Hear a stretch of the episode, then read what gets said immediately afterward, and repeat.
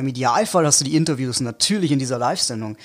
Aber da ist natürlich dann schon Hektik. Also mhm. sagen wir mal, die Mannschaft hat gewonnen, vielleicht auch knapp gewonnen, dann ist da viel Euphorie drin. Die Spielerinnen machen erst ihren Kreis, die feiern, die gehen zu ihren Fans.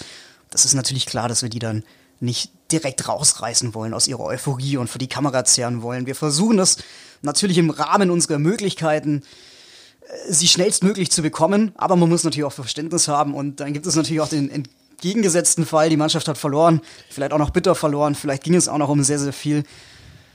Ich meine, dann sind die Emotionen auch groß und da muss man vielleicht auch erstmal das ein oder andere verarbeiten und möchte nicht direkt vor die Kamera treten, nicht direkt vor ein großes Publikum treten. Auch dafür muss man Verständnis haben, aber das ist dann auch irgendwie mein Job am Spielfeldrand direkt mit den Pressesprechern und Pressesprecherinnen zu kommunizieren und zu schauen, naja, was ist möglich? Was können wir jetzt hier machen? Wir wollen die Spieler, wir fragen sie an, wir kriegen sie nicht immer, Manchmal kriegen wir sie alle und dann ist es natürlich besonders schön. Willkommen zu Auf dem Weg, dem Podcast mit Moderator Sebastian Messerschmidt. Hier präsentiert dir Basti spannende und inspirierende Menschen, die ihm auf seinem Weg begegnen. Das ist so abwechslungsreich wie sein Leben als Moderator. Basti, mit wem bist du denn in dieser Folge auf dem Weg? Mit einem faszinierenden jungen Mann, der im Fernsehen als gelernter Medienkaufmann hinter der Kamera mit hohem Tempo auf dem Weg ist und den ich jetzt im Gespräch gemeinsam mit euch erst so wirklich kennenlerne. Stationen bei ihm bisher unter anderem Aufnahmeleiter beim Tatort im SWR, Aufnahmeleiter bei den European Championships 2022 in München, einem der größten Sportereignisse in Europa. Das war dann für ARD ZDF auch Aufnahmeleiter und Krisenkoordinator beim verheerenden Erdbeben in der Türkei und in Syrien. Ich bin über LinkedIn LinkedIn ist auch nicht schlecht, ne? Da haben wir über LinkedIn auf ihn und seine spannenden Aufgaben aufmerksam geworden. Hab da nochmal nachgeguckt jetzt hier im Vorfeld. Am 27. Februar habe ich ihn per Sprachnachricht in meinem Podcast eingeladen und heute sitzen wir tatsächlich Ende Juli hier in München in meinem zugegeben relativ kleinen Hotelzimmer in Folge 121 und ich darf ihm jetzt auch live zur neuen Aufgabe gratulieren. Hi, du Produktionskoordinator Sport beim Bayerischen Rundfunk. Hi, Florian Farb. Ja, hallo zurück. Vielen Dank für die charmante Einleitung. Das ist ja der Wahnsinn. Ich freue mich. Ist einiges drin da ist einiges drin. Du hast gut losgelegt, Tempo, das Stichwort, finde ich immer nicht schlecht. Und du legst aber hier ganz schön vor. Wie hoch ist das Tempo bei den Produktionen, wo du jetzt so beteiligt bist? Was würdest du sagen? ja, ich bin ja im Sport, da ist es immer sehr dynamisch. Das kennt man ja auch aus dem Fernsehen. Sehr kompetitive Leute. Es macht Spaß, sehr hohes Tempo, aber genau dafür machen wir es. Schnelle Entscheidungen und ja, äh, Live-Fernsehen, ganz oft immer das Beste. Und ich finde es so cool und passend. Wir haben ja einige Sprachnachrichten auch vorher hin und her geschickt und auch bei dir in der Stimme ist wirklich diese Energie drin, da ist hohes Tempo drin. Hat das auch jetzt schon so mit der Aufgabe im Sport zu tun oder äh, was würdest du sagen, wo kommt das bei dir her? ja, also, also, du könntest es auch kommentieren und, und äh, Spiele oder Läufe oder so mitbegleiten, finde ich, durch diese Dynamik, die du drin hast. Ja, vielen Dank. Wahrscheinlich könnte ich das, ich weiß es nicht. Ich habe es noch nie so intensiv tatsächlich gemacht. Mhm. Aber ja, in der Medienbranche natürlich irgendwie groß geworden, als Aufnahmeleiter unterwegs, da muss man sowieso immer laut sein. Nicht immer laut sein, aber auf jeden Fall eine gute Variation in der Stimme für die verschiedenen Situationen irgendwie mitbringen. Und aktuell, ich sitze gerade mittendrin in der Sportredaktion in meinem hier neuen Umfeld. Da sind sie natürlich alle, die Sportredakteure, die Kommentatoren, die Moderatoren. Vielleicht nimmt man da ein bisschen was mit. Das, das denke ich doch. Und genau über diese ganz neue Aufgabe äh, mag ich natürlich super gerne mit dir sprechen. Ich meine, ich habe ja auch diesen Background aus dem Sport. Mittlerweile äh, kommentiere ich Fußballspiele, bin da auch mal vor der Kamera äh, unterwegs. Was würdest du sagen, fasziniert dich an dieser Aufgabe? Was ist der Grund, dass du sie auch ausfüllen magst? ja, ich habe ja jetzt tatsächlich fest Fuß gefasst im Sportfernsehen als Produktionskoordinator Sport, das ist so die ganz richtige Bezeichnung und dementsprechend auch auf vielen großen Sportevents unterwegs, also von klein bis groß ist da alles mit dabei, aber auch schon mal unten am Rasen, Allianz Arena 70.000 Zuschauer, das ist natürlich faszinierend. Also der Sport kompetitiv, dynamisch, da ist viel los. Sportler, Athleten, das war schon immer meine Welt. Ich bin selber sehr sportlich und war schon immer sehr sportbegeistert, habe alles durch die Bank geschaut und ah. da jetzt mitzumachen, Teil von zu sein, auch mit natürlich wahnsinnig interessanten Menschen zusammenzuarbeiten, das ist schon sehr faszinierend und deswegen bin ich sehr froh, dass ich da, wo ich gerade bin, auch sein darf. Teil mal gerne mit mir, mit uns so die letzte Persönlichkeit, mit der du zu tun hattest jetzt bei einer Produktion. Was, dir, was schießt dir da in den Kopf? Oder wer? Ah, ja, ganz aktuell natürlich die Frauen-Weltmeisterschaft. Wir hatten vor, oh, jetzt muss ich lügen, zwei Wochen erst das letzte Frauenländer Testspiel mhm. Deutschland gegen Sambir, Nia Künzer, Klaus Lufen waren am Start und heute natürlich auch live im Fernsehen in der ARD, die jetzt komplett die Frauenweltmeisterschaft in Australien mitbegleiten. Also das waren so die beiden Fernsehgesichter, mit denen ich das letzte zu tun hatte. Und ich habe sie tatsächlich heute Morgen dann vorm Fernseher sitzend äh, gesehen äh, beim Eröffnungsspiel dann äh, Neuseeland gegen Norwegen. Yes, 9 Uhr. Ja, und äh, eine, wenn man so will, schon auch Sensation, äh, ein Novum. Äh, Neuseeland zum ersten Mal ein Spiel bei einer WM gewonnen und durchaus den hohen Favoriten Norwegen Wobei, das haben die beiden auch wieder eingeschränkt, weil die letzten Spiele, äh, die Entwicklung ist da nicht so positiv, aber schon ähm, ja, mit einer, mit einer coolen äh, Geschichte jetzt für Neuseeland gestartet. Und äh, da finde ich auch immer so interessant, das kann ja nochmal Momentum aufbauen. Ähm, ist ja mit Australien äh, Gastgeberland oder Gastgeberinnenland und ähm, das kann bestimmt nochmal positiv jetzt wirken, auch auf die ganze Nation dann. Ja, also wenn man die Feierbereitschaft nach dem Spiel gesehen hat, auf jeden Fall. Aber man merkt, du bist im Sport aktiv, du bist schon voll in der Analyse drin. Das gefällt mir. Ja, also in die Richtung darf es gerne bei uns gehen. Und warst du denn da jetzt heute schon irgendwie auch mit, mit äh, beteiligt? Ähm, hast du irgendwie mitgeplant äh, bei, so, bei dieser Übertragung? Tatsächlich nicht. Ich war, als die komplette Planung erfolgt hat, in den USA zwei Monate lang. Das ist noch gar nicht so lange her. Ich bin gerade eigentlich erst in Deutschland wieder gelandet, aber wir sind in der ARD ein bisschen ja, aufgeteilt, würde ich sagen. Der Bayerische Rundfunk hat zwar die Federführung für die Nationalmannschaft, also bei uns im Sport ist da schon hohe Priorität drauf gesetzt. Allerdings planerisch in der Ausführung jetzt der NDR, der hohe Norden, deine ah, Heimat. Passt auch wieder. In charge. Ja. genau.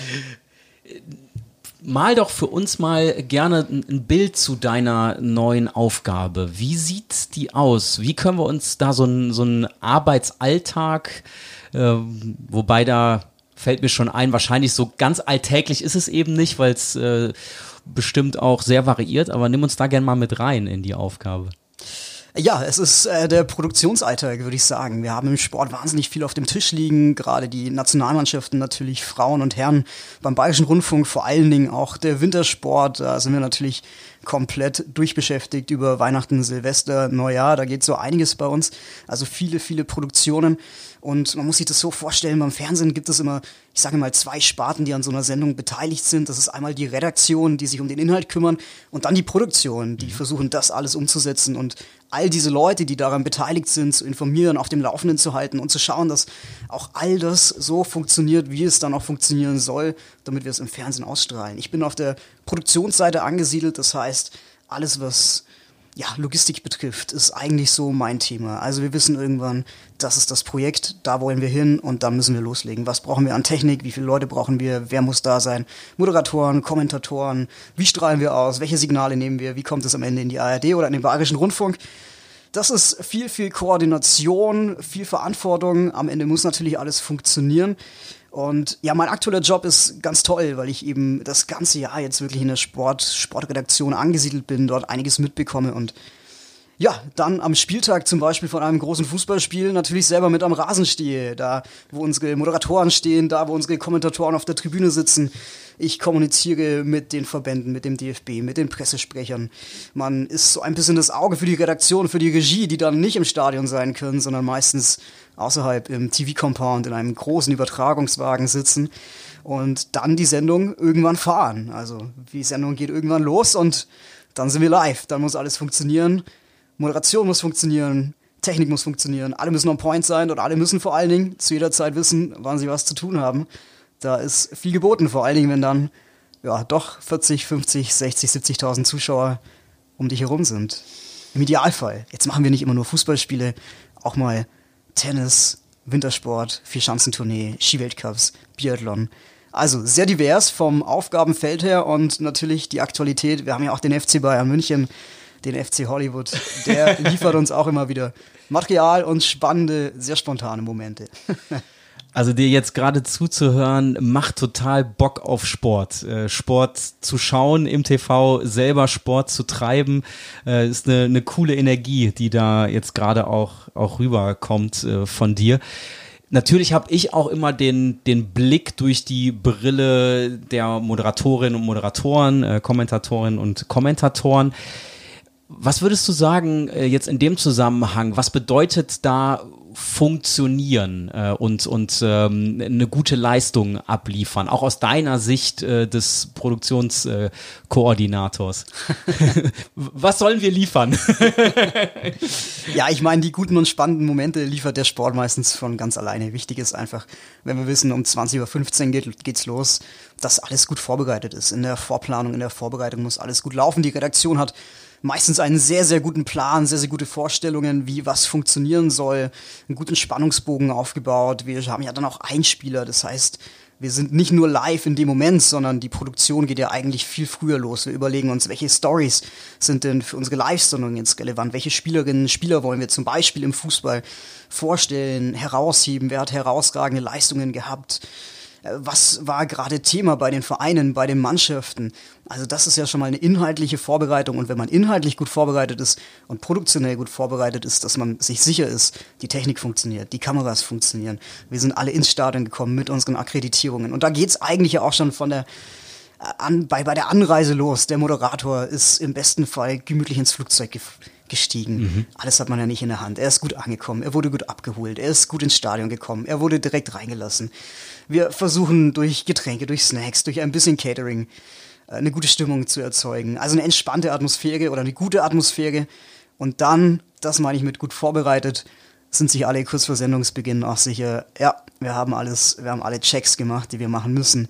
Wir wissen, es funktioniert alles. Und jetzt können wir wirklich gut in die Sendung starten. Und wenn dann das Rotlicht für die Moderatorin, für den Moderator angeht, ist alles vorbereitet und wir fahren die Sendung und im Idealfall, das ist im Sport meistens nie so, klappt sie so, wie wir sie uns vorgestellt haben. Und äh, es ist natürlich immer sehr variabel. Aber ja, das ist eine gute Vorbereitung und dann fahren wir die Sendung und im Idealfall haben wir am Ende einfach ein wahnsinnig schönes Produkt für den Zuschauer, für die Zuschauerin geschaffen, gerade bei den öffentlich-rechtlichen. Das ist schon immer auch unser Anspruch und aus dem letzten Spiel, ich habe es vorhin schon angerissen, Deutschland gegen Sambia, sind wir wirklich mit einem sehr guten Gefühl rausgegangen und es war eine sehr gute Sendung und es hat alles funktioniert und auch nach dem Spiel, wir haben die wichtigsten Interviews bekommen, mhm. sehr schnell bekommen. Also da auch nochmal ein Lob an die Frauennationalmannschaft, Sonja Alger auch. Das war wirklich fantastisch. Und dann geht man da raus aus dieser Sendung und weiß, heute hat man einen guten Job gemacht und es war eine wirklich tolle Sendung. Du lieferst äh, schöne Vorlagen hier, wo ich einfach noch mal, nach hinten, noch mal hinterhergehen kann. Jetzt dieses Beispiel, wir haben gute Interviews bekommen, wir, ha wir haben sie überhaupt auch bekommen. Was ist dafür zu tun, damit, äh, weil ne, als Zuschauerin, als Zuschauer am Fernseher sieht man die dann, ja, und äh, manchmal ist man mit den Fragen äh, einverstanden, häufig aber auch nicht, ne? Und äh, ärgert sich irgendwie, dass immer wieder dieselben Fragen gestellt werden. Aber da steckt ja noch so viel dahinter, damit das überhaupt stattfinden kann. Was ist da für eine Kommunikation im Hintergrund notwendig? Ja, zuerst mal muss man wissen, wir haben ja eine festgesetzte Sendezeit. Also wir wissen, das ist der Abpfiff und danach haben wir von mir aus aus der Luft gegriffen, zehn Minuten und dann muss die Sendung aber zu sein. Und zehn Minuten nach Abpfiff musst du alles, was du für dieses Produkt brauchst, haben möchtest, auch im Kasten haben. Danach kannst du das natürlich aufzeichnen und auf anderen Ausspielwegen noch rausgeben. Aber im Idealfall hast du die Interviews natürlich in dieser Live-Sendung. Aber da ist natürlich dann schon Hektik. Also mhm. sagen wir mal, die Mannschaft hat gewonnen, vielleicht auch knapp gewonnen. Dann ist da viel Euphorie drin. Die Spielerinnen machen erst ihren Kreis, die feiern, die gehen zu ihren Fans. Das ist natürlich klar, dass wir die dann nicht direkt rausreißen wollen aus ihrer Euphorie und für die Kamera zehren wollen. Wir versuchen das natürlich im Rahmen unserer Möglichkeiten sie schnellstmöglich zu bekommen. Aber man muss natürlich auch Verständnis haben. Und dann gibt es natürlich auch den entgegengesetzten Fall. Die Mannschaft hat verloren, vielleicht auch noch bitter verloren. Vielleicht ging es auch noch um sehr, sehr viel. Ich meine, dann sind die Emotionen auch groß und da muss man vielleicht auch erstmal das ein oder andere verarbeiten und möchte nicht direkt vor die Kamera treten, nicht direkt vor ein großes Publikum treten.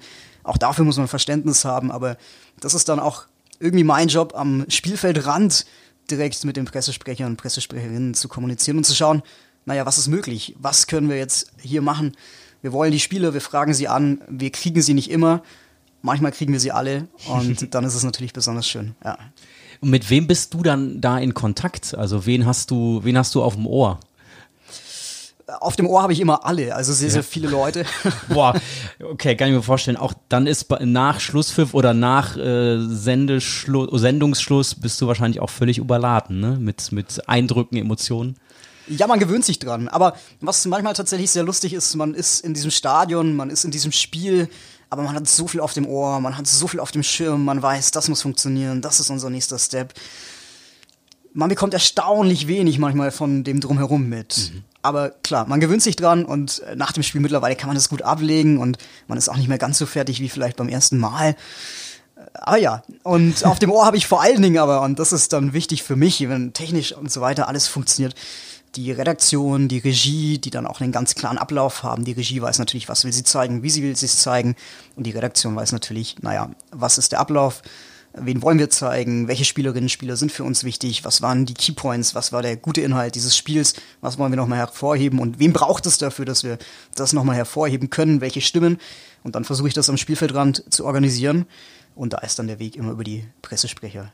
Und äh, was ist so nach deiner Auffassung wichtig, den Moderatorinnen, Moderatoren ähm, auf die Ohren zu geben? Äh, ist, das, ist das auch eine, eine Art von ähm, ja, Philosophie, die man da verfolgt, äh, um dann äh, ein gutes Produkt nachher abzuliefern? Weil ich meine, die haben äh, wirklich den roten Faden ja vor der Kamera in der Hand ne? und ja. sind ja im Endeffekt auch Botschafterinnen und Botschafter der gesamten Produktion nach außen. Ich glaube, für Moderatoren und Moderatorinnen ist es das Wichtigste, die Essentials aus Ohr zu bekommen. Also das Wichtigste, die besprechen sich natürlich auch vor, die gehen da auch mit einem ganz klaren Plan natürlich in die Sendung.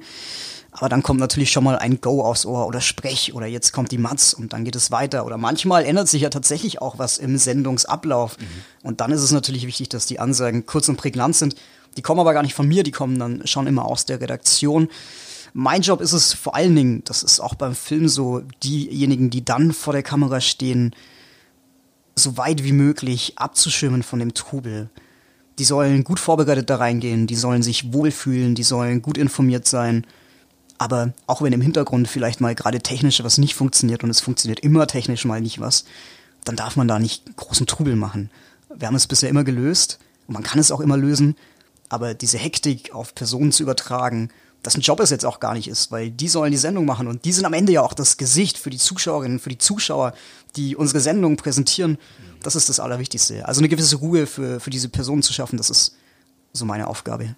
Also auch ein Filtern ne, von Informationen. Ja, auf jeden äh, Fall. Das äh, wichtige, wichtige Funktion. Schön, dass du uns da nochmal mit reinnimmst. Wie ist denn eigentlich diese neue Aufgabe an dich herangetragen worden? Wann bist du damit äh, im positiven Sinne konfrontiert worden? ja, ich habe mich, das kann ich glaube ich schon behaupten, in den Sportbereich ein bisschen reingekämpft. Ich komme eigentlich aus dem Szenischen. Also vorletztes Jahr habe ich noch Tatorte gedreht. Viel szenisch heißt Film und mhm. Serie. Also all das, was man auf Kamera aufnimmt, in Ruhe schneiden kann und dann irgendwann mal ins Fernsehen gibt. Und letztes Jahr bin ich dann, das Live-Fernsehen hat mich sowieso immer gereizt, zum Bayerischen Rundfunk ich sage jetzt einfach mal gewechselt, weil der Bayerische Rundfunk, ich komme aus dem Allgäu, ich komme aus Bayern, das war einfach der Sender in meiner Nähe und ich habe mir gedacht, naja, also da gibt es auch schöne Projekte und coole Projekte und vielleicht haben die was für mich.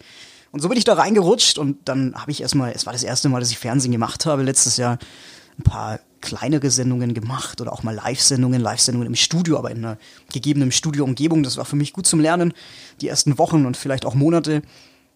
Aber dann war mir sehr klar, ich habe äh, weitaus Kapazitäten nach oben und der Sport interessiert mich und dann habe ich da angeklopft. Ich bin ein sehr direkter Mensch, ich traue mich was, ich habe jetzt auch nicht Angst, irgendwie neue Menschen kennenzulernen. Ich bin dann da reinmarschiert und habe gesagt, also ich sehe da noch Kapazitäten und wenn ihr jemanden braucht, sehr gerne. Und das fanden die, behaupte ich jetzt einfach mal ganz gut mhm. und haben mich sofort aufgenommen und dann hatten wir letztes Jahr und das war natürlich fantastisch für mich, die European Championships in München. Das war ein super Einstieg. Das war ein phänomenal großes Projekt, also auch ein Projekt von der Größe, wie ich es mir lange nicht hätte träumen können, dass ich das direkt machen darf und mitarbeiten darf. Aber ich durfte es und das hat mich sehr viel gelehrt. Und da bin ich natürlich dann voll im Sport angekommen. Also bei so einem Sportgroßprojekt dabei zu sein, ist der Wahnsinn. Und da hat man dann auch wirklich vieles schon gesehen und erlebt. Und seit den European Championships habe ich mich dann im Sport in der Aktualität zum Teil auch noch festgebissen. Und ja, jetzt gab es dann die Stelle im Sport, Produktionskoordination, also einen festen Ansprechpartner auch für Vereine und Verbände zu installieren, einen festen Produktioner dort zu haben. Und ich habe mich darauf beworben ah, okay. und so ist das. Es wird ausgeschrieben, man bewirbt sich drauf und ich wurde am Ende zum Glück auch genommen. Aber natürlich kannte ich schon den einen oder anderen dort. Also es war keine neue Welt. Also nochmal Glückwunsch dazu. Danke fürs so mit reinnehmen und lass uns gerne nochmal äh, eintauchen bei den European Championships.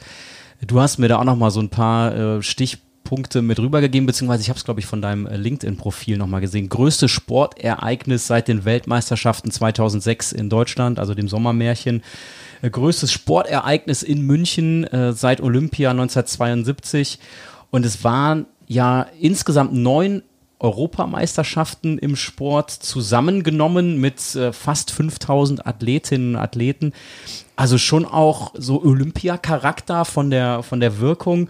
Ähm, beeindruckende Zahlen auch, was äh, das, was äh, vor Ort, äh, also live angeht, über eine Million und dann äh, über 27 Millionen erreichte Zuschauerinnen und Zuschauer für die ARD. Ähm, da hast du äh, wunderbar mir schon die Grundlage mitgeliefert, kann ich jetzt als Moderator hier nochmal teilen. Und dann auch eine Live-Übertragung in über 43 Länder. Was hat das äh, aus Produktionssicht für besondere Herausforderungen mit sich gebracht? Ja, das ist zuerst mal einfach eine wahnsinnige Logistik, die man dort aufstellt. Also da kann ich gerne ein bisschen ausholen. Der Olympiapark in München ist sowieso eine fantastische Location, eine fantastische Wettkampfstätte. Die Venues waren ja dann, also die Wettkampfstätten selber waren ja aber dann nicht nur im Olympiapark, sondern über ganz München und auch der Region außerhalb von München verteilt. Das macht es nicht ganz einfach. Zum Teil liefen die Wettkämpfe parallel. Das heißt, du hast ganz viele verschiedene Teams an ganz vielen verschiedenen Orten. Das war ein großes, großes ARD-Projekt, also nicht nur der Bayerische Rundfunk, sondern da hat wirklich die ganze ARD zusammengeholfen, um das zu realisieren. Das heißt, du hast Sportredaktionen, du hast Technik aus ganz Deutschland dort stehen im Olympiapark und ja nicht nur deine deutsche Technik von ARD und ZDF, es war eine gemeinsame Produktion, nur so konnte man es dann auch stemmen. Das ZDF hat auch eine fantastische Arbeit gemacht. Aber nicht nur wir waren da, sondern auch international. Die European Championships, Europa war da, also ganz, ganz viele andere TV-Sender. Und dann gab es dort einen riesen TV-Compound, nennen wir das. Also einen Riesenkomplex, Containerkomplex aus Büros, aus Studios, aus Regien, zusammengebaut, zusammengebastelt, all die Technik dorthin gekarrt, äh, aufgebaut, die Leitungswege äh, zusammen. Da, da kann jetzt ein Techniker natürlich mehr sagen. Aber all diese Leute, die du dann da ja auch hast, vor mhm. Ort hast, alleine von ARD und ZDF, da darf ich jetzt keine Zahlen nennen, aber es waren sehr, sehr, sehr, sehr viele Leute, die müssen dort erstmal hinkommen, die müssen ihre Reisen äh, genau wissen, die müssen wissen, wann sind ihre Einsatztage. Du brauchst erstmal so viele Hotels, das gehört logistisch alles dazu. Akkreditierung, Absprache mit den Veranstaltern. Du musst all deine Technik an den Venues aufbauen, Kameras, Kommentatorenplätze. Deine Kamerateams müssen wissen, was passiert. Und es ist natürlich auch tagesaktuell. Also es entscheidet sich heute, was morgen passiert. Das heißt, du arbeitest den ganzen Tag daran, den morgigen Sendetag auf die Beine zu stellen das ist eine enorme Aufgabe. Und da haben sehr viele Leute einen sehr guten Job gemacht. Und es war eine tolle Erfahrung. Es ist sehr viel Arbeit, 12, 14, 16 Stunden am Tag. Ja, das kann man erstmal dazu sagen. Aber es war ein fantastisches Erlebnis. Ich glaube, für alle, die da waren und so ein Erlebnis in, in Deutschland zu haben, ist auch für alle, die Fernsehen machen, und das haben ganz viele Stimmen gesagt, gerade in München und der Umgebung, die du hier in München hast, diesem Vibe auch, dieser Stimmung, wirklich fantastisch. Was denkst du, kann, könnt ihr auch daraus mitnehmen für künftige Produktionen? Ich glaube, dass man immer weiter zusammenwächst. Also mhm. das hat sich sehr bewährt. Die Rundfunkanstalten selber innerhalb der ARD, die arbeiten sowieso schon sehr gut zusammen und immer besser zusammen. Das merken wir gerade auch im Sport. Also der Austausch, der ist phänomenal. Ich meine, auch beim Frauenländerspiel jetzt in Sambia, die Redaktion kommt vom NDR, die Produktion vom Bayerischen Rundfunk, der Regisseur vom WDR. Die, also da arbeitet die ganze ARD wirklich bei solchen Pro Produktionen zusammen und dann aber auch die Gemeinschaftsproduktion nochmal mit dem ZDF, dass das so ineinander gegriffen hat, dass das so gut funktioniert hat, dass man sich da auch so aushelfen kann, also auch sowohl technisch als auch personell aushelfen kann. Das ist natürlich wunderbar und ich glaube, das nehmen wir mit. Das hat sehr gut funktioniert, die Stimmung war überragend und das schweißt einfach sehr zusammen. Du hast selber schon gesagt, dass du auch ähm, schon immer sehr sportbegeistert bist. Welche Sportart, welches Ereignis hat dich da besonders gepackt? ja, speziell bei den European Championships war es alles, was Bouldern natürlich und Klettern am Königsplatz hier in München. Fantastische Location, muss ich sagen. Die Zuschauer, es war wirklich schön in diese alten Gebäude und alten Strukturen der Kletterwände reingezimmert. Fantastisch, aber was einen wirklich immer geflasht hat und dann auch uns geflasht hat, war das Olympiastadion in München. Mhm. 60.000 Menschen passen da, glaube ich, rein, wenn ich das jetzt einfach mal so aus dem äh, aus, aus der Luft greife. Aber dass dieses Stadion so oft voll war, dass dieses Stadion so diese Athleten, Athletinnen supportet und gepusht hat. Man hat es gehört. Man hat es über ganz München hinweg gehört. Geil. Das war krass. Das war wirklich krass. Und auch die Athletinnen und Athleten, egal in welchem Interview oder auch Hintergrundgespräch man mit ihnen gesprochen hat, das hat sie einfach geflasht. Und mhm. das ist natürlich, das spornt an zu Spitzenleistungen. Und dann hast du auf einmal einen Charakter in dieser ganzen Veranstaltung, das kann man nur fühlen, wenn man da ist. Und wenn man Fernsehen schaut, hat man, glaube ich, auch schon, du hast es vorhin genannt, die Quoten überragend, hat man schon auch gemerkt, was, was da eigentlich abgeht in München. Das ist einzigartig. Und das spielt äh, sich ja auch jeweils zu, ne? Also du kannst ja die die Atmosphäre auch nur übertragen, die da ist. Also die brauchst du, um die Begeisterung nach außen zu tragen. Und äh, ich erinnere mich noch dran an Interviews mit Triathletinnen und Triathleten, die waren ja, glaube ich, auch im Olympiapark unterwegs. Und die haben auch gesagt, das haben sie noch nie erlebt, dass so viele Menschen ihrem Sport zuschauen. Also da war auch so eine extreme Dankbarkeit zu spüren, dass dieses Sportereignis so viele Menschen mobilisiert hat. Äh, und gerade jetzt nochmal aufs Olympiastadion zurückkommen, was ist deine, ich sag mal, deine Erklärung, dass so viele Menschen dann auch dort am Start waren, dass das jeweils so voll war? ja, ob man da eine Erklärung finden kann. Also ich glaube, was man gerade auch bei den Frauen merkt, jetzt bei der Weltmeisterschaft, ist eine, gewisse Nahbarkeit. Und das hat man extrem auch bei den European Championships gemerkt, zu den Athletinnen und zu den Athleten die waren so nahbar, die sind durch den Olympiapark gelaufen. Es war einfach ein schönes Event und es war, ich glaube, da haben sich die Menschen auch ein bisschen nachgesehnt, nicht zu aufgeblasen. Wenn man sich die Weltmeisterschaft in Katar angeschaut hat, dann ist das meines Erachtens einfach sehr groß, sehr durchkommerzialisiert, sehr strikt, auch in der Planung. Die European Championships kamen genau zum richtigen Zeitpunkt, nach der Corona-Pandemie. So ein groß, so ein großes Ereignis in einer auch historischen Wettkampfstätte, in diesem Olympiapark. Es ist alles da. Die Stadien sind da, die Logistik ist da, da sind tolle Leute, die Großveranstaltungen dort jährlich mehrmals im Jahr planen. Es hat alles gepasst. Und dann die Athletinnen und Athleten, die einfach so nahbar waren. Das war schön. Es war nicht zu aufgeblasen. Es war ein Event in der Größe, wie es angemessen war. Und ich glaube, das ist auch rübergekommen. Aber es war nicht zu durchkommerzialisiert und es war nicht zu aufgeblasen. Es war genau on point.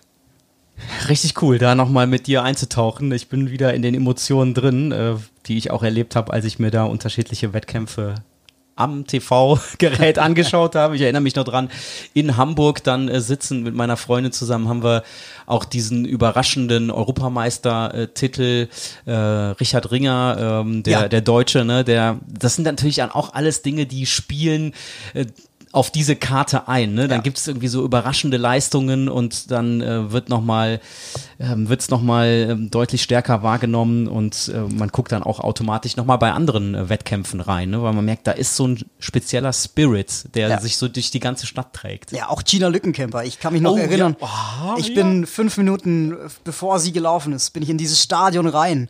Und es war fantastisch, was dort abging, wie die Leute gefeiert haben, wie laut es dort war. Es war unfassbar und ich habe die Szenen dann natürlich auch auf im Bewegtbild danach so oft gesehen und ich habe immer noch unsere, das muss man auch sagen, wir sind zum Glück gesegnet mit fantastischen Kommentatoren und Reportern und Moderatoren. Ich habe diese Stimmen im Ohr und das flasht mich auch heute noch, wenn ich mir das nochmal anschaue, wie viel Emotion da dabei war. Das ist Sport. Das ist Sport pur. Ja, ich denke da zum Beispiel unter anderem an Ralf Scholz natürlich, mhm. Äh, mhm. der ja auch die, die Leichtathletik sowas von lebt und liebt ähm, und selber sehr aktiv ist als Triathlet. Ich habe ja. ihn zuletzt äh, bei einem Triathlon, den ich in Rot ähm, begleitet habe, ähm, nicht den großen, aber an, den, an Freitag und Samstag, wobei man sagen muss, ich war tatsächlich in dem Fall nur an der Kamera unterwegs, weil kurz vor der Veranstaltung mir meine Stimme weggebrochen ist. Nein. Was natürlich von Moderator die Katastrophe ist und der Worst Case. Ein wichtiges Arbeitsmittel, habe ich gehört. Absolut. Ich bin jetzt auch gerade dankbar, dass sie da ist. Kann sie gut nutzen. Äh, zum Glück sind wir da ein, ein, Team von Moderatorinnen und Moderatoren, das konnte nochmal aufgefangen werden. Aber Ralf selber auch aktiv gewesen über so eine Kurzdistanz und ich habe ihn dann im Ziel noch gesehen, habe ihm nochmal auch einen Dank ausgesprochen für, für seine Kommentare, für, für seine Leistung äh, rund um den Sport. Genau diese Persönlichkeiten braucht es da, wie du auch schon gesagt hast. Du hast angegriffen letztes Jahr beim Fernsehen, das äh, ist jetzt schon deutlich geworden, hast du selber auch genauso angesprochen.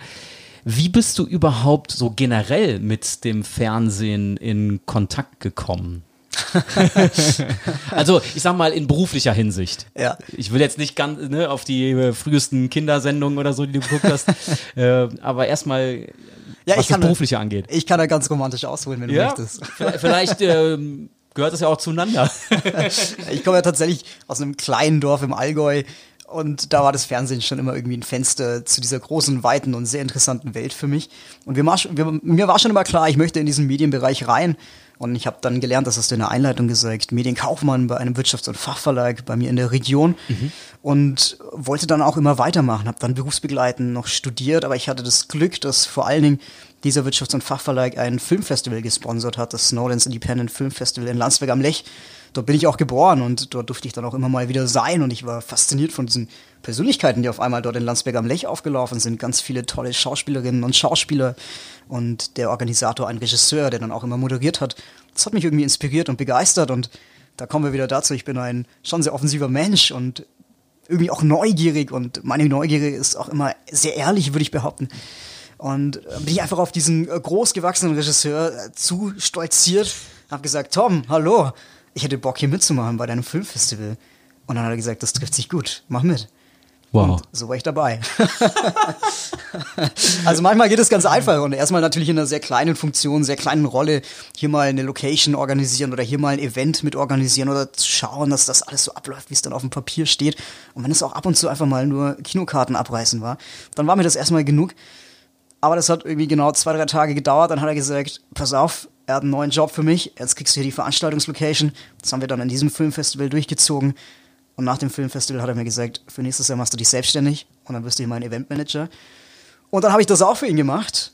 Und im zweiten Jahr in Folge hat er dann gesagt, jo, pass mal auf, wir arbeiten so gut zusammen. Er nimmt mich mal mit an so ein Filmset. Und so ist es dann auch gekommen. Das ist jetzt die sehr verkürzte Version, aber er hat mich dann mit an ein Filmset genommen, an ein Tatort-Filmset. Er hat Tatorte gedreht. Und das fand ich auch schon sehr, sehr faszinierend. Ich habe mir das da alles mal angeschaut und gesagt, ja, also hier ist so viel los, hier ist so viel Trubel, hier passiert so viel. Das ist sehr, sehr interessant, das ist sehr, sehr spannend. Und genau das ist irgendwie auch das, was ich immer machen wollte. Mhm. Raus in diese große, weite Welt und mit all diesen auch sehr spannenden, interessanten Persönlichkeiten natürlich zusammenarbeiten. Und dann habe ich zu ihm gesagt, pass auf, also wenn du irgendwann mal noch mal jemanden brauchst, sag einfach Bescheid. Und ein paar Wochen später ruft die Produktionsleitung vom SWR, vom Südwestrundfunk Talon an und sagt, ja, du, also der Tom, der Regisseur, der hat gesagt, er braucht einen neuen Regieassistenten. Sein anderer, der ist jetzt verhindert für ein paar Drehtage, ob du nicht Bock hast. Habe ich gesagt, klar habe ich Bock, aber ich habe keine Filmvita. Aber wir haben es durchgezogen und so war ich auf einmal dort Regieassistent an sehr gut vorbereiteten Drehtagen. Das darf man jetzt nicht zu hoch hängen. Mhm. Aber es hat so gut funktioniert, ich habe mich so gut in dieses Filmteam auch reingearbeitet, reingekämpft, ähm, war wirklich gut connected mit allen, dass die darauffolgenden Tatort-Produktionen auch gesagt haben, also wenn du Bock hast, mach mit. Dann habe ich noch ein, zwei Stellen als äh, Aufnahmeleiterfunktion oder Assistenz mitgemacht und dann hat sich auch wieder ein Produktionsleiter gemeldet und hat gesagt, pass auf, den Tatort, den nächsten geben wir dir als Aufnahmeleiter komplett in der Verantwortung am Filmset. Da war ich 23, glaube ich. Habe ich gesagt, jo, so machen wir das. und plötzlich stand ich an einem der größten Spielfilmsets in Deutschland mit 23 Jahren und dort verantwortest du dann als Set-Aufnahmeleiter, Aufnahmeleiter am Set schon einiges, nämlich alles das, was dort passiert. Und das war eine Erfahrung. Und dann habe ich noch einen Tatort gemacht und dann bin ich irgendwann zum Fernsehen, zum Bayerischen Rundfunk. Okay, ja, und wie du schon äh, deutlich gemacht hast, das war jetzt so der Schnelldurchlauf. Äh, gerade noch mal diese Aufgabe als Regie, Regieassistent. Was beinhaltet diese Aufgabe? Für mich ist die Regieassistenz die faszinierendste Person am Filmset, muss ich tatsächlich sagen, organisatorisch gesehen, natürlich nicht künstlerisch, aber die Regieassistenz ist so die Schnittstelle zwischen den kreativen Köpfen, Schauspieler, Kamera und Regie und der Produktion, der Organisation, die all das, was sich die Kreativen ausdenken, dann auch umsetzen müssen. Mhm. Das ist beim Tatort natürlich so einiges. Ja, also das kann natürlich sein, dass wir ganze Innenstädte sperren, dass wir Stuntfahrten haben, dass etwas explodiert und das muss natürlich super sicher sein. Also du hast Stunt-Teams dort, du hast ganz viele Absperrer, Blocker dort, du hast dann zum Teil auch Rettungspersonal natürlich dort, du musst schauen, dass die Schauspieler on point funktionieren, dass deine Stunt-Crew on point funktioniert, dass in diesen Momenten, wenn du es dann live drehst, all diese Menschen funktionieren, die dort mitarbeiten, nur dann funktioniert das, weil wenn etwas passiert, dann möchte man sich eigentlich nicht ausmalen, was das bedeutet, gerade bei Stunts, die du drehst. Aber die Regieassistenz ist eigentlich die Person, die all das auf dem Schirm hat, die all das koordiniert, die genau weiß, was die Kreativität vorhat. Und genau zu wissen heißt, wann fährt das Auto an, wie fährt das Auto an, mit wie viel Vorlauf, mit wie viel Geschwindigkeit und wann brechen wir ab. Und das ist natürlich für mich dann als Aufnahmeleiter, der all das organisiert, eine sehr wertvolle Info. Also für mich als Aufnahmeleiter ist die Regieassistenz die wichtigste Person und für mich persönlich auch die faszinierendste Person. Also ich habe mit Regieassistenten und Regieassistentinnen zusammengearbeitet, die waren wirklich, über die sagt man auch europäisches Top-Niveau. Und wenn man mit solchen Leuten mal zusammengearbeitet hat, dann macht das einen sehr stolz. Welche Fähigkeiten brauchen die, würdest du sagen? Ein sehr gutes Gedächtnis, Du musst natürlich das Drehbuch erstmal analytisch natürlich auch. Du musst das Drehbuch sehr gut auseinandernehmen können. Du musst, so ein Drehbuch ist aufgesplittet in Bilder. Das heißt, wir wissen, 90 Minuten hat zum Beispiel 120 Bilder. Und dieses Bild drehen wir hier und dieses Bild drehen wir dort. Und an Drehtag 1 drehen wir Bild 3 und 6 und dann aber Bild 33. Ah, ja. Also du springst auch in diesen Reihenfolgen und an Drehtag 12 drehst du dann aber Bild 17 und 18 und 19 und dann aber auch noch Bild 44. Aber der Regieassistent, der muss dieses Drehbuch auseinandernehmen, sehr analytisch auseinandernehmen. Der muss genau wissen, wie ist das aufgebaut, was haben wir für eine Farbstimmung, was brauchen wir für Technik, was wollen wir überhaupt zeigen, also welche Einstellungen, welche Blickrichtungen haben wir mit der Kamera, welche Szenen sind wichtig. Also welche Szenen wollen wir sehr ausführlich drehen, auch an so einem Drehtag. Man hat einen Drehtag und dann muss man das schaffen, was man sich vorgenommen hat. Mhm. Und manchmal dauert eine Szene länger als geplant und eine andere Szene aber nicht so lang. Oder manchmal muss man auch Szenen kürzen, damit man überhaupt durch diesen Drehtag durchkommt. All das hat der Regieassistent auf dem Schirm. Und das ist sehr, sehr faszinierend. Und ähm, als Aufnahmeleiter hat man das dann schon auch. Also das ist eine Position, die sich sehr gut eigentlich, eigentlich äh, ergänzen kann, Regieassistenz und Aufnahmeleitung. Ja, aber es ist fasziniert mich einfach. Also ich habe wirklich mit so guten Personen dort zusammengearbeitet. Das ist kaum zu toppen. Ich schwärme jetzt so vom Regieassistent. Ich will die Kreativität gar nicht hinten runterfallen lassen. Ich habe auch mit fantastischen Regisseurinnen und Regisseuren zusammengearbeitet und was die dann auch im Team hinbekommen müssen, auch mit mir als Aufnahmeleiter zusammen, das ist einfach eine gewisse Grundstimmung am Filmset zu schaffen. Weil man ist 26, 27, 28 Drehtage unterwegs mit einem Team auf zum Teil sehr beengten Verhältnissen, mhm. zum Teil auch auf Reise. Wenn man da keine gute Stimmung hat, auch unter diesen extremen Bedingungen, unter denen man wirklich arbeitet, extremer Druck zum Teil, sehr, sehr lange Tage, draußen bei Wind, Wetter, Witterung. Ich kann mich erinnern, wir haben im Schwarzwald gedreht, fernab der Zivilisation, im Winter. Es hat geschneit, du hast einen Wolf am Filmset, mit dem du drehst.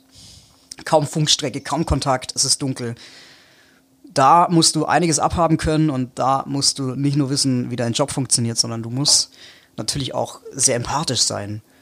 Und ich glaube, wenn diese Stellen und Schrauben ineinander funktionieren, dann hast du da, machst du da einen sehr guten Job.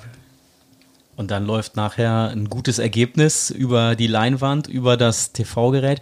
Mit welcher Brille guckst du zum Beispiel so einen Tatort? ja, ganz anders natürlich. Ganz anders. Was fällt dir auf? Ja, dir fällt natürlich alles auf. Du weißt, wie diese Bilder funktioniert haben. Du weißt, wie du sie gedreht hast. Du weißt, was da an Arbeit dahinter gesteckt hat. Du weißt, wie oft du sie zum Teil gedreht hast. In wie vielen Einstellungen. Du weißt, wie oft dieser Take auch schiefgegangen ist. Du weißt aber auch, wie viel Nerven da manchmal dran hingen. Also wir haben auch schon Schauspielerinnen und Schauspieler in, unter extremsten Bedingungen ins Wasser geschickt. Es muss natürlich alles safe sein, aber das sind natürlich extreme Bedingungen. Du bist manchmal du bist einfach live dabei und du erkennst so vieles wieder und du erinnerst dich natürlich auch an so tolle Geschichten, die du da mit dem Team erlebt hast.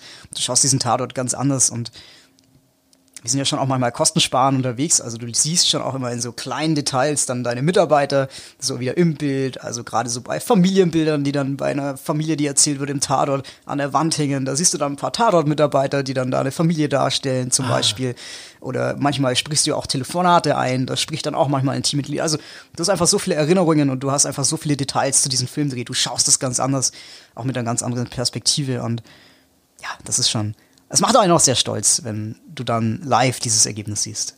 Feier diese Einblicke und äh, eben auch, ja, deine, deine Anekdoten, die du so teilst, deinen Blick darauf. Lass uns vom Tatort nochmal zurück zum äh, Tatort Fußballfeld äh, gehen, weil auch da ist es ja so, gibt es bestimmte Einstellungen, gibt es bestimmte Bilder, äh, die mir auch mittlerweile, glaube ich, mehr auffallen, äh, auch wenn ich bisher in kleinen Produktionen äh, dann äh, Spiele kommentiert habe.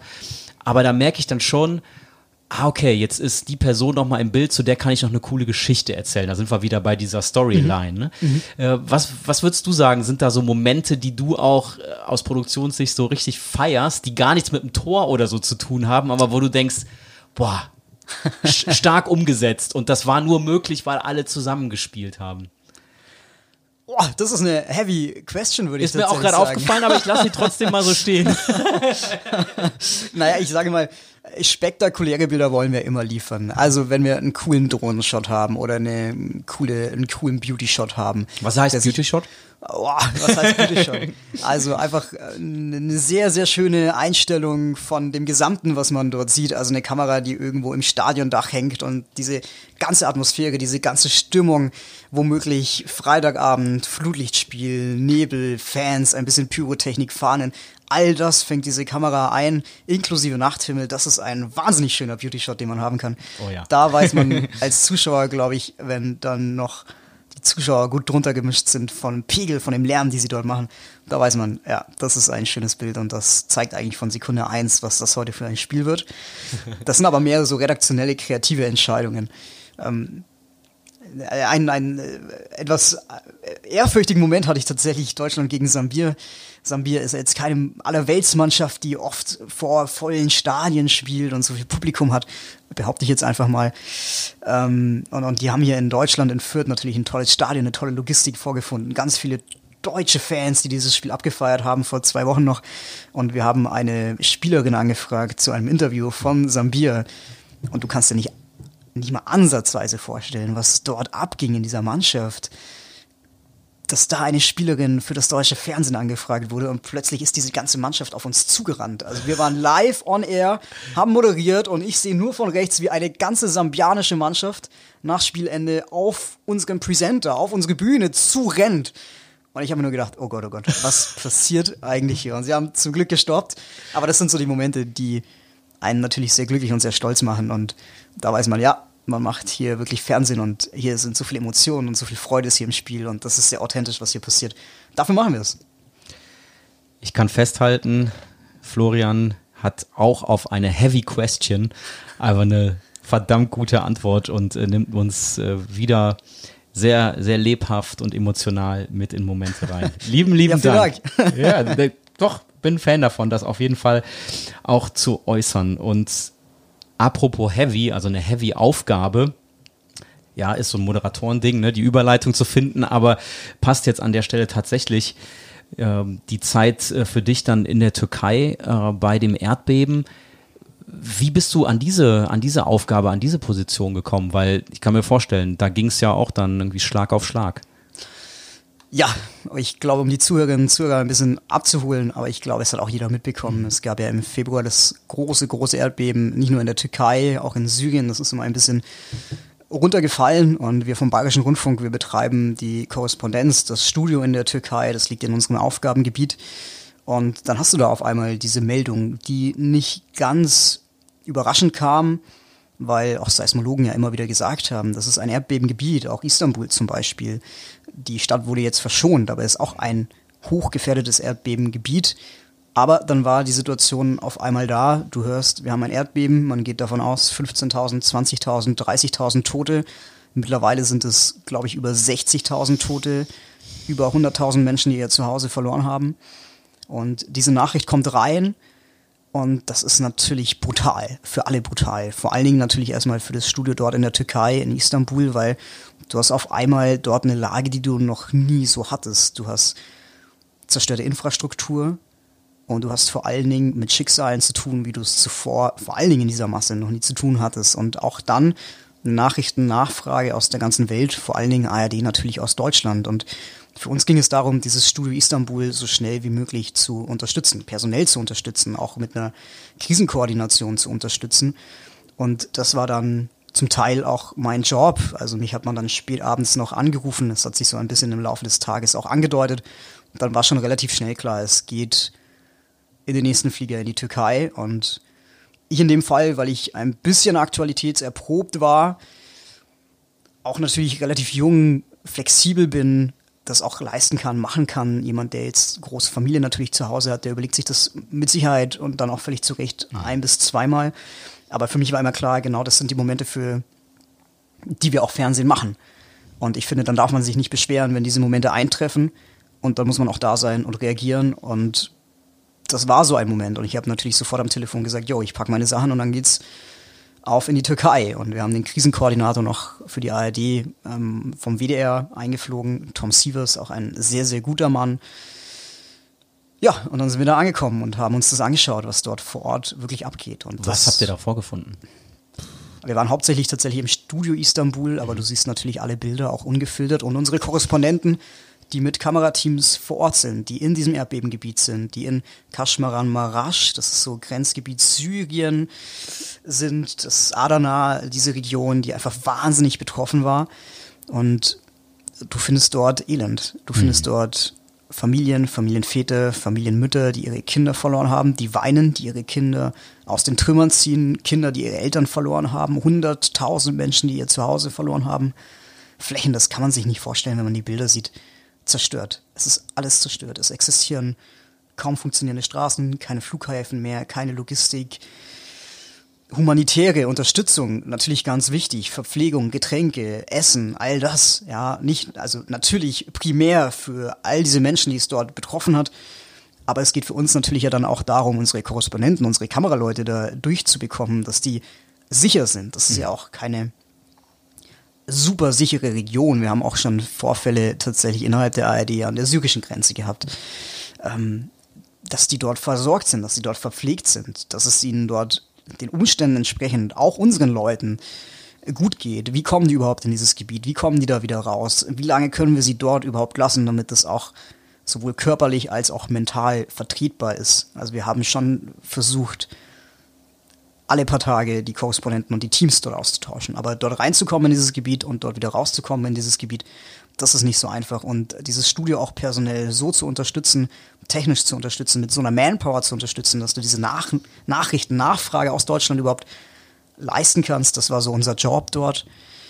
Und ja, das, das, das ist einfach eine krasse Nummer gewesen, aber eine Nummer gewesen, auf die bin ich sehr stolz. Also ich glaube, ich war selten im Leben so stolz und ich bin selten so stolz aus sowohl privat als auch beruflich aus, ich sag jetzt einfach mal im Einsatz zurückkommen wie in diesem Moment. Woran machst du das fest? Was macht dich da konkret so stolz? Der ganze Einsatz des Teams. Also das ist eine Situation, die du dort vorfindest, die hast du noch nie gehabt. Und gerade vor allen Dingen das Team, was konstant in der Türkei ist, die wollten nicht mehr aufhören zu arbeiten. Die haben einfach weitergemacht. Die hatten so eine Power, die hatten so eine Einstellung, so einen Vibe. Das war wirklich brutal. Also wir hatten Leute, die haben, wir haben alle 12, 14, 16 Stunden auch hier wieder gearbeitet am Tag. Das ist eine extreme Ausnahmesituation. Aber niemand, wirklich niemand hat auch nur ansatzweise gesagt, nein, das machen wir nicht. Nein, den Beitrag machen wir nicht. Nein, die Live-Schalte machen wir nicht. Oder dieses Interview machen wir nicht. Ich weiß, ich habe ich hab mich an den Kameramann ganz oft in letzter Zeit erinnert. Der kam aus diesem Erdbebengebiet, der hat dort alles gesehen, was man, glaube ich, sehen kann an Elend. Und am nächsten Tag stand er wieder im Studio und hat 16 Stunden gearbeitet und ich habe zu ihm gesagt, pass auf, du kannst jetzt wirklich nach Hause gehen. Du musst hier nicht sein. Du hast so viel gearbeitet, du hast so viel erlebt. Das war so brutal. Du musst das jetzt hier nicht in Stunde 12, 13, 14 plus noch durchziehen. Und er hat sofort gesagt, was soll die Frage eigentlich? Natürlich machen wir das. Und das zu sehen und das zu erleben und auch wie wir an diesen Beiträgen gearbeitet haben für die Tagesschau, für die Tagesthemen, für den Weltspiegel, für dann auch die dritten Programme. Wir haben, glaube ich, nichts abgelehnt. Wir haben mhm. immer gesagt, das funktioniert. Und das so erlebt zu haben in diesem Team, das schweißt unglaublich zusammen. Ja. Ja, wie du schon sagst, dann auch diese Beiträge für beispielsweise die Tagesschau, wo man ja wirklich dann dankbar gewesen ist, ähm, auf dem Laufenden gehalten zu werden. Also ich habe auch äh, insofern einen Bezug zur Türkei, weil mein Schwager mhm. ähm, aus der Türkei kommt und wir wirklich Ach, auch ähm, ja. mit, mitgefiebert haben und es ähm, also ein Haus eingestürzt ist, in dem ich äh, zwei Jahre vorher selber noch zu Besuch war Wirklich? und Familienangehörige das tatsächlich nicht, nicht überlebt haben. Und äh, deswegen ähm, waren wir auch mit diesen, äh, an diesen Bildern einfach äh, ja. sehr dran und das ist ja dann auch, äh, auch wichtig, da auf dem Laufenden ähm, zu sein. Bei mir formuliert sich, glaube ich, gerade im, im Kopf noch so eine, so eine Frage, ähm, die ich mir auch immer gestellt habe beim Anschauen. Äh, da ist natürlich eine Verantwortung für Sender da, ja. Also ja. eben wahrscheinlich auch in gewisser Weise zu filtern, aber auch nicht zu viel zu filtern. Wie, wie bist du oder wie seid ihr da rangegangen? Was ist da wichtig, wenn man zum Beispiel so eine Live-Schalte macht? Wie viel, äh, sag ich mal, darf man teilen äh, und, und was muss man aber auch äh, wirklich äh, außen vor lassen? Gibt es da was oder hast du da für, für dich, für euch ein, ein Maß gefunden?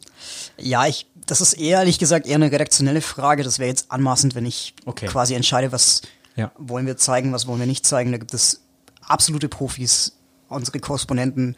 Wirklich, ich ziehe den Hut davor. Ich habe Katharina Willinger, Markus Roche, was sie dort geleistet haben, unglaublich. Und ich habe die erlebt, auch wie sie journalistisch gearbeitet haben, wie sie dort alles gegeben haben.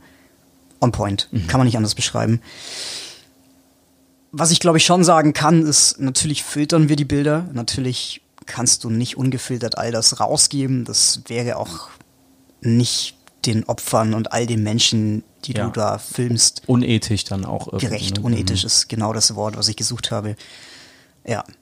Ja, was natürlich für das Team krass ist, das muss man sich schon auch immer vor Augen führen. Auch für diejenigen, die nicht in diesem Gebiet sind, aber die zum Beispiel im Studio sitzen und all diese Beiträge schneiden. Alle Bilder laufen dort ein mhm. und die sehen alle Bilder und zwar ungefiltert. Und erst dann geht es ja irgendwann in die ARD, in die Tagesschau, wo dann ein fertiger Beitrag draus wird. Hoffentlich ein Beitrag, den man gut zeigen kann, den man zumuten kann. Aber ja, man sieht dort sehr, sehr viele Bilder und es sind natürlich, ich glaube, so viel kann ich aus produktionstechnischer Sicht schon sagen, ist natürlich schon ein Grad, den man da gehen muss in diesen Gebieten.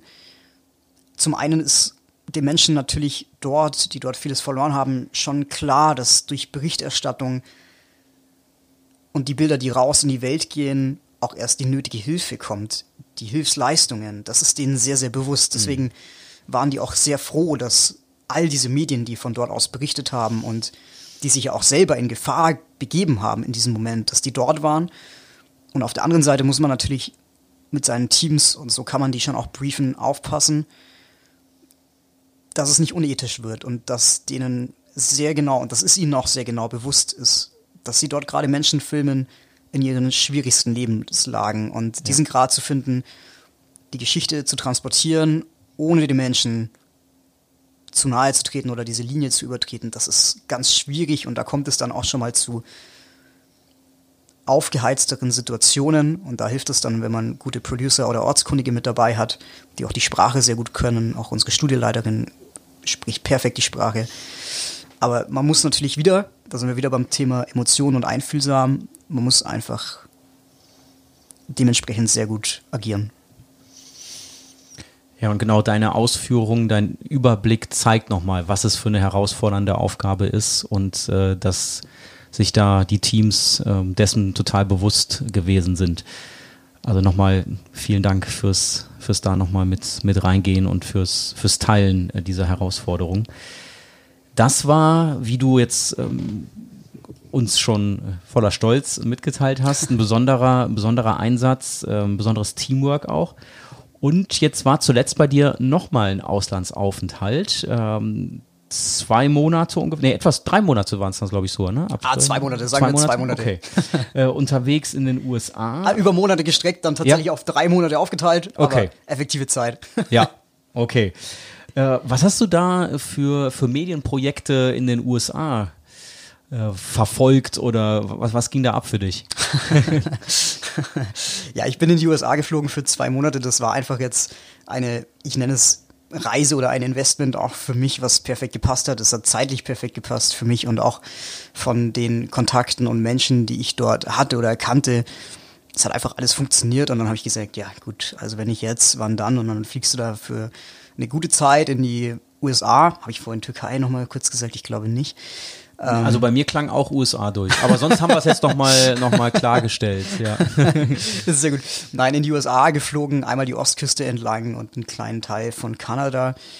Primär habe ich dort, vor allen Dingen, es war so eine Reise gemischt aus ein bisschen Arbeit. Für Musikverlag mache ich immer mal wieder ein bisschen was, aber auch ja, einfach privaten Kontakten, die ich dort hatte. Und für mich besonders schön war natürlich, als ich dann auch diese ganze Aktualität gemacht habe, dass ich in den Studios New York und Washington einfach mal den Kollegen Hallo sagen konnte, dort vor Ort sein konnte, auch sehen konnte, wie dort gearbeitet wird. In New York leider ein bisschen weniger, weil das Studio gerade im Umbau ist und dementsprechend mehr eine Baustelle als äh, tatsächlich komplett ausgelastet, viele Leute im Homeoffice, aber Washington war faszinierend, war überragend. Wir haben dort tolle Leute, tolle Korrespondenten, eine tolle Producerin sitzen und die haben mich da so ein bisschen in den Alltag mit reingenommen, in die US-Politik.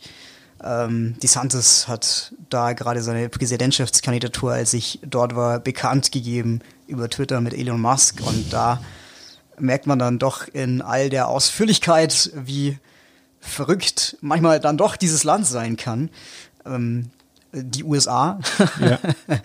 ja, aber in den zwei Monaten habe ich dort einiges erlebt, in vielen kulturellen Schichten ähm, ähm, und, und ja, medientechnisch vor allen Dingen, sage ich mal, dort unterwegs, um einfach die Kollegen zu besuchen. Jetzt bist du richtig gut angekommen im Sport, hast Bock auf viele Live-Produktionen, das ist schon deutlich geworden. Äh, deswegen tue ich mich jetzt auch schwer, nach irgendwie dem nächsten beruflichen Ziel zu fragen, weil jetzt gilt es ja auch erstmal diese Aufgabe anzupacken und die mit ganz viel Energie und mit, mit Leben zu füllen.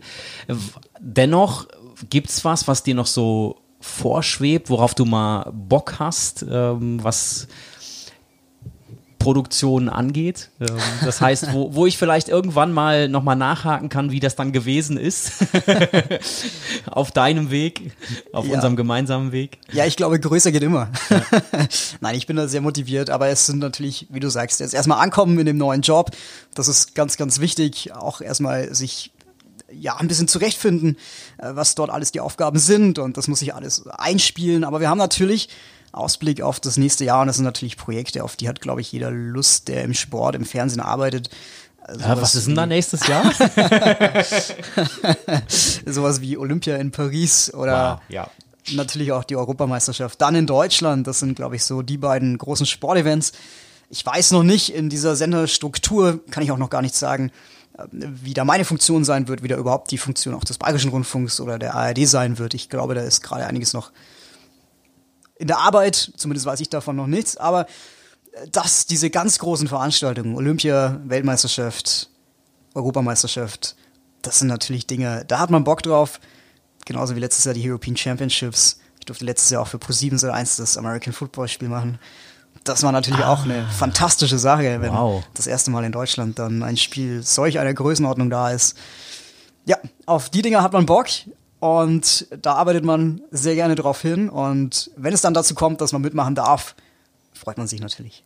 Ich drücke dir dafür beide Daumen, die ich habe und bin super dankbar, dass du hier deine bisherigen Erfahrungen und vor allen Dingen so dein, dein Elan, äh, deine, deine Liebe zu Live-Produktionen, zum Fernsehen mit mir und mit uns geteilt hast. Äh, große Freude, ein High Five an der ein Stelle. Ein High Five. Und ich freue mich jetzt schon auf unser Essen im Nachgang. Dann können wir noch ein bisschen entweder tiefer eintauchen oder auch was ganz anderes noch äh, besprechen.